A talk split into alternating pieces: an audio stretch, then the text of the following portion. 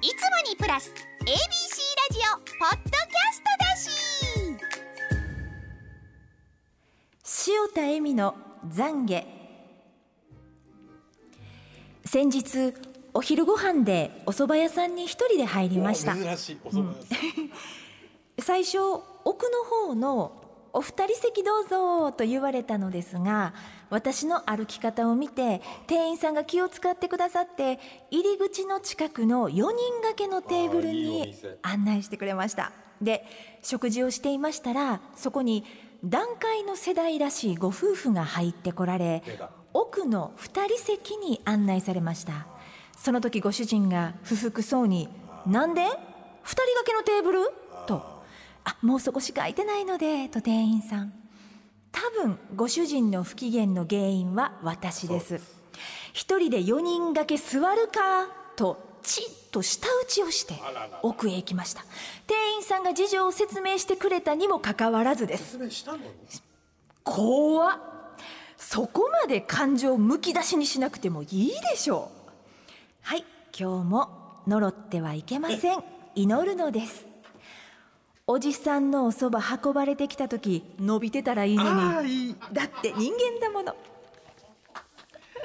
みんな人間だもののコーナーがやってまいりました。妬みそねみ恨みつらみや人生をダメにします。洗い流しましょうというコーナーですが、はい。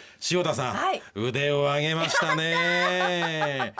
しかもお蕎麦屋さんという初めてのシチュエーション。カフェじゃないですええ。今回。カフェ電車スーパーあらでさ。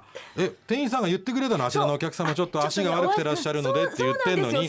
それでもチー言ってんの？言って。だから段階の世代 うちの母親の世代です、あ私たちの親世代ね。子供の頃からね、はい。それはもうベビーブーマーだから もう学校入んのも就職もそれは大変やったやろ。だからもう自分さえ良ければいいのがねもう骨の髄まで染み込んでる。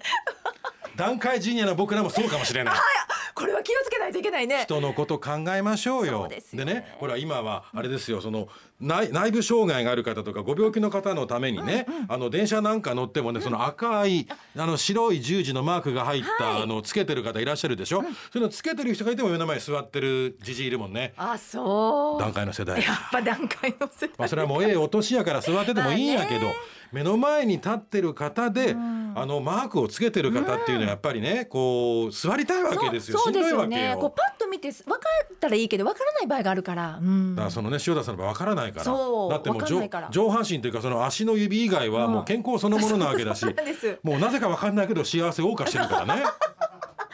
明るく食べ明るくてるから。ねそうそうそう。れ4人掛けで一人でそば食ってんじゃないよって僕でも思うかもしれないけれども説明があったらねあそうごめんごめん。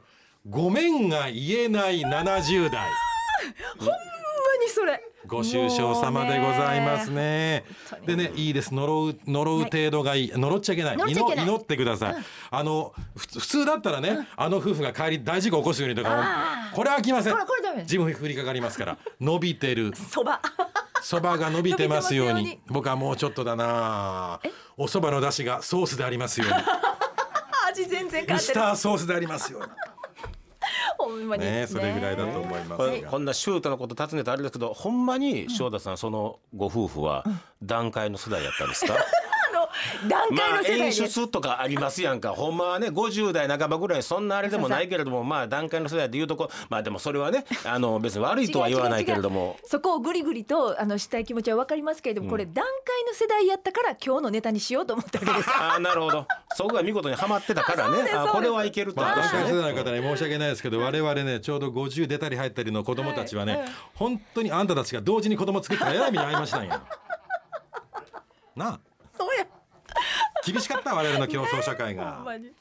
ということで、えー皆さんから頂いている匿名特住所希望ラジオネームナルトの塩わかめさんの人間だもの。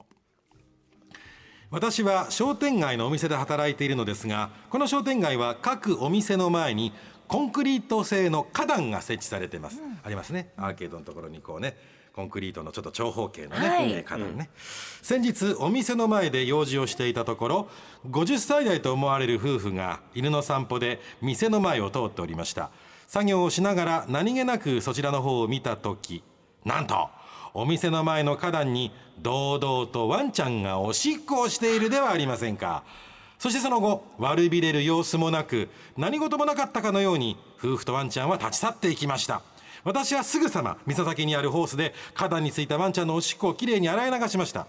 そして私は心の中で静かに静かに祈りました。さっきのご主人のおちんちんに腫れ物ができますように。だって人間だもの。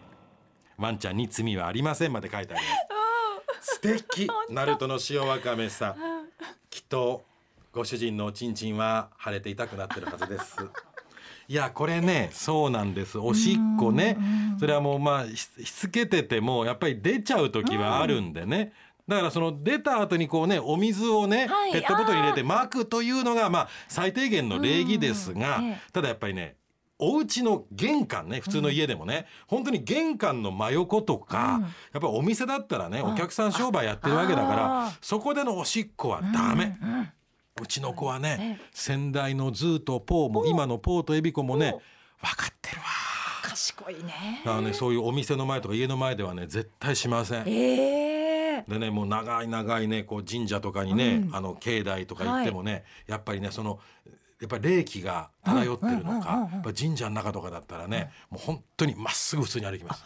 へえ。でその横見たらね青そうな犬がちょっとおしっこしてアホやなあの犬と思いながら。だからそれしつけ次第なんです。そっか。やっぱお店はねお客さん商売だからねね。そこにおしっこあっちゃいけません、だからねあの犬の飼い主のね旦那さんのおちんちんはねパンパンに腫れてます、本当に50代でしたか？あ 何何それ。50代ですか？50代ですか？もうそっちに寄せていかせるってことですか？いやもうちょっと50代ですか？もうちょっともうちょっと老けてもうちょっと老けてたやろ若く見える段階の世代ちゃいますか？ポップにピンクとか服服で着てるだけでほんまはもうちょっと年取ってたら言うてね。私はね本当に子供の頃からねあら来た。恨んどるんです。競争が厳しいで厳しいで恨んどるんです。小学校はプレハブ校舎や夏暑いもう。人数多かったね。11クラスだったわ小学校。多かったよ本当に同じ時に子供作って本当にもう。ではいきます。こちら、えー、66歳女性みたらし団子さんの人間だもの。先日バスに乗っていた時の話です。男性2人女性2人のグループが大きな荷物を持ってバスに乗ってきてその中の一人の女性が座っている私の横に立ちました。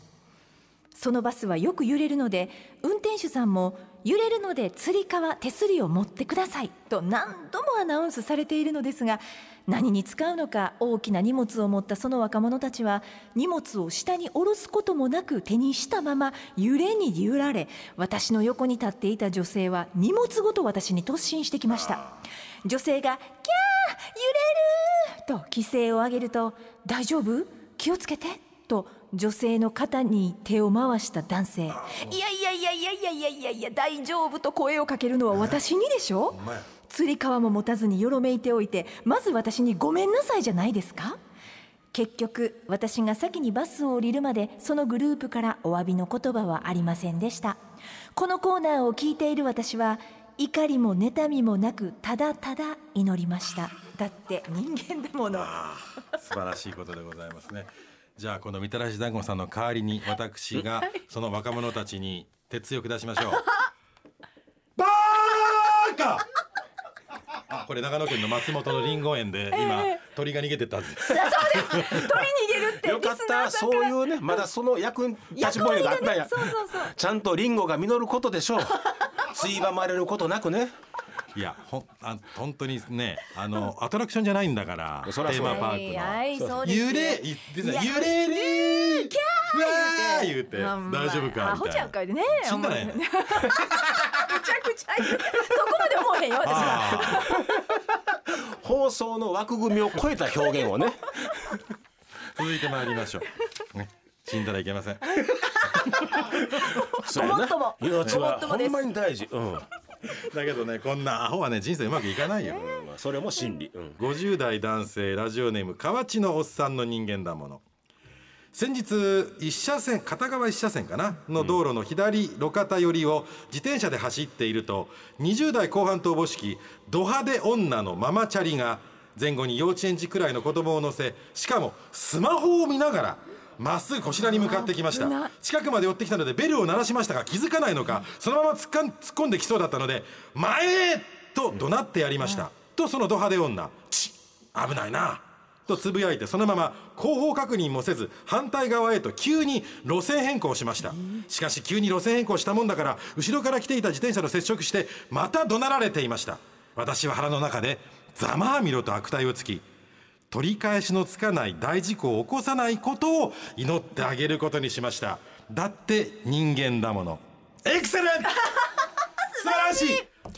取り返しのつかない大事故を起こさないことを祈ってあげることにしました。素晴らしい。